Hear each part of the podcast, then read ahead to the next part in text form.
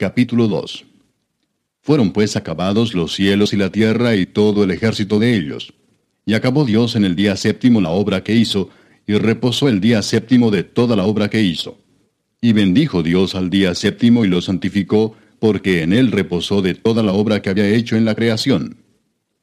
Estos son los orígenes de los cielos y de la tierra cuando fueron creados, el día que Jehová Dios hizo la tierra y los cielos, y toda planta del campo antes que fuese en la tierra, y toda hierba del campo antes que naciese, porque Jehová Dios aún no había hecho llover sobre la tierra, ni había hombre para que labrase la tierra, sino que subía de la tierra un vapor, el cual regaba toda la faz de la tierra. Entonces Jehová Dios formó al hombre del polvo de la tierra, y sopló en su nariz aliento de vida, y fue el hombre un ser viviente. Y Jehová Dios plantó un huerto en Edén, al oriente, y puso allí al hombre que había formado.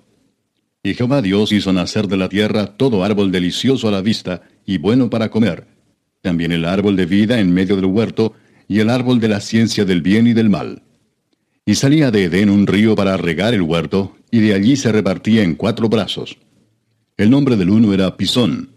Este es el que rodea toda la tierra de Avila donde hay oro, y el oro de aquella tierra es bueno hay allí también Bedelio y Ónice. El nombre del segundo río es Gión. Este es el que rodea toda la tierra de Cus. Y el nombre del tercer río es Idekel. Este es el que va al oriente de Asiria.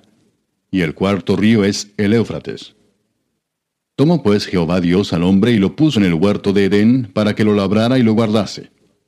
Y mandó Jehová Dios al hombre diciendo, De todo árbol del huerto podrás comer, mas del árbol de la ciencia del bien y del mal no comerás, porque el día que de él comieres, ciertamente morirás.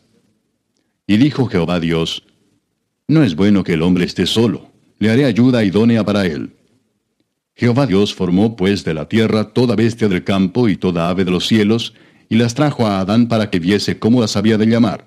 Y todo lo que Adán llamó a los animales vivientes, ese es su nombre. Y puso Adán nombre a toda bestia y ave de los cielos y a todo ganado del campo. Mas para Adán no se halló ayuda idónea para él. Entonces Jehová Dios hizo caer sueño profundo sobre Adán, y mientras éste dormía, tomó una de sus costillas y cerró la carne en su lugar. Y de la costilla que Jehová Dios tomó del hombre, hizo una mujer, y la trajo al hombre.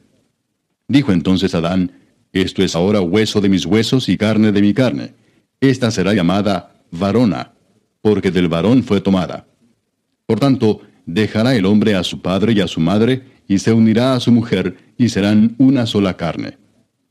Y estaban ambos desnudos, Adán y su mujer, y no se avergonzaban.